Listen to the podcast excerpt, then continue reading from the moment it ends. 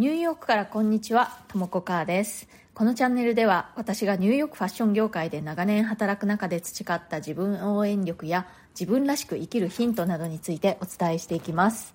ニューヨークの自由でポジティブな空気感とともにちょっと元気が出る放送をお届けします。それからプレミアム放送も配信中です。週に2回程度、通常放送よりももっと近い距離感でより具体的なニューヨーク生活の話や仕事の裏話通常放送では話しづらいようなプライベートな事柄などについてお話ししています。お申し込みは Voicy のウェブサイトからがおすすめです。えアプリ上でお申し込みされますと手数料の分割高になってしまうのでご注意ください。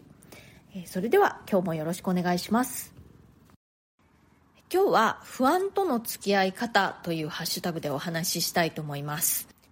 不安をね和らげたり解消したりするのにいくつか方法があるなと思うんですけれどもまず一つ目はその不安な気持ちを正直に表現して人とシェアするということです。不安な気持ちを一人で抱えているとねどんどんねこう最悪の事態とかを想像したりして不安な気持ちがより一層強くなったりすると思うんですね。そんなことないですか？その不安に思っていることを他の人にこう打ち明けてみるとそこで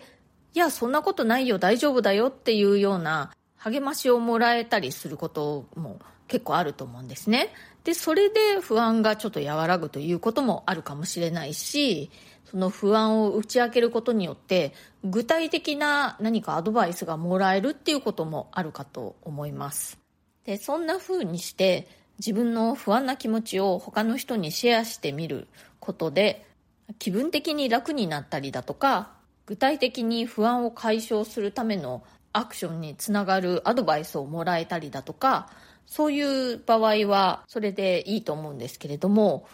何らかの事情でその不安な気持ちが他の人とシェアすることができなかったりだとかシェアしてみてももうどうにもその不安が打ち消せないというような場合え私はどうするかというと自分の心の中にね仮想応援団を設定するんです。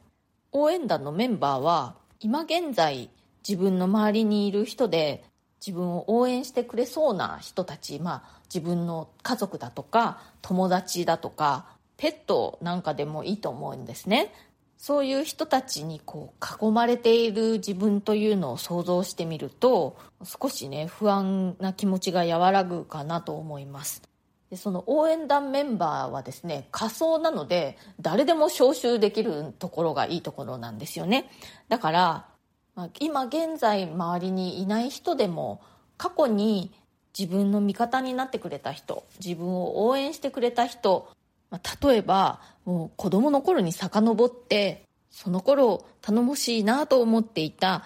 自分のお兄さんお姉さんだとかね。あと自分の親子供の頃飼っていたペットなんかを、えー仮想応援団のメンバーとして招集するっていうのもいいかなと思うし私がこの仮想メンバーとして最も強力で気に入ってるのがですねご先祖様ですね。何か急にスピメイターと思ってちょっとあの惹かれた方もいるかなと思うんですけれどもでもね本当にあのご先祖様は仮想応援団のメンバーとしてはもう最も強力だなと思ってるんですね。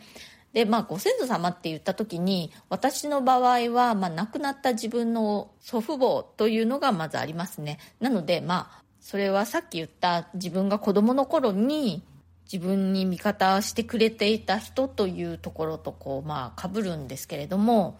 私の祖父母はねもうみんな亡くなってしまったんですけれど私が子供の頃とても可愛がってもらっていて、まあ、いつも味方でいてくれたっていう感じなんですよね。なのであのその気持ちをこう思い出すとこうちょっと心強いという感じがやっぱりあるんですよね。であの祖父母は実際に私はその自分の実際の記憶として覚えているわけなんですけれどもそうじゃなくてねさらに遡って私が実際に会ったことないような昔々のご先祖様っていう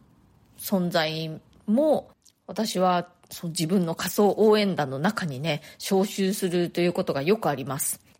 でね、これはなんでかっていうと、まず一つには、自分のご先祖様はね、自分のことを必ず応援してくれるっていうなんかこう妙な確信があるんですよね。ちょっとね、こうスピがかっているんですけれども、そんなこともなくて、やっぱりこう、あの、人間っていうかまあ動物って、こう子孫を残してその子孫に反映してほしいって思うものじゃないですか。私こう自分に子供いなくてこういうことを言うのもなんなんですけれどもやっぱりそういうものだと思うので私のご先祖様は私がうまくいくようにって必ず応援してくれるって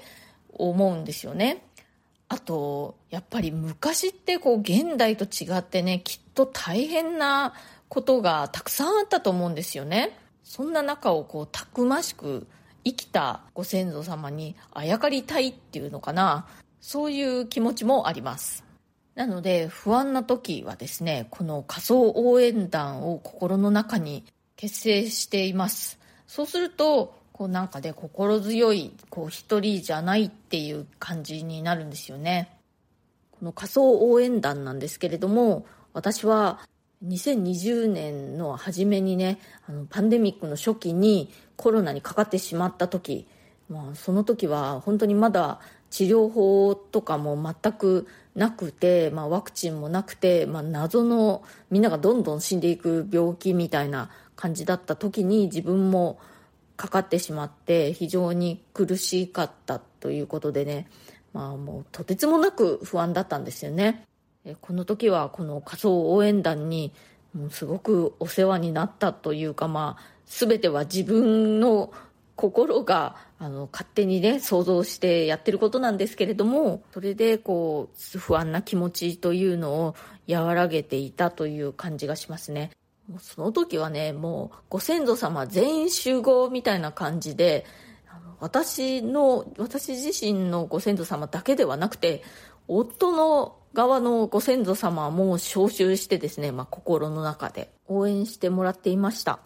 まあ、この仮想応援団招集なんですけれども、これがいわゆる祈りっていうことかなって思います。あ、こう何かお祈りする時に、まあ、その神様とかにお祈りするっていうこともあるかなと思うんですけれども私の場合はもっとこう自分が身近に感じることができる人たちに向けて祈ってるっていう感じなのかなと思います。でまあその遠いご先祖様なんていうのは私顔もわからないしどんな人かも知らないんですけれども必ず私のことを応援してくれるという感じがするんですよね。私にとっては不安を和らげるためのすごくあの有効な方法です。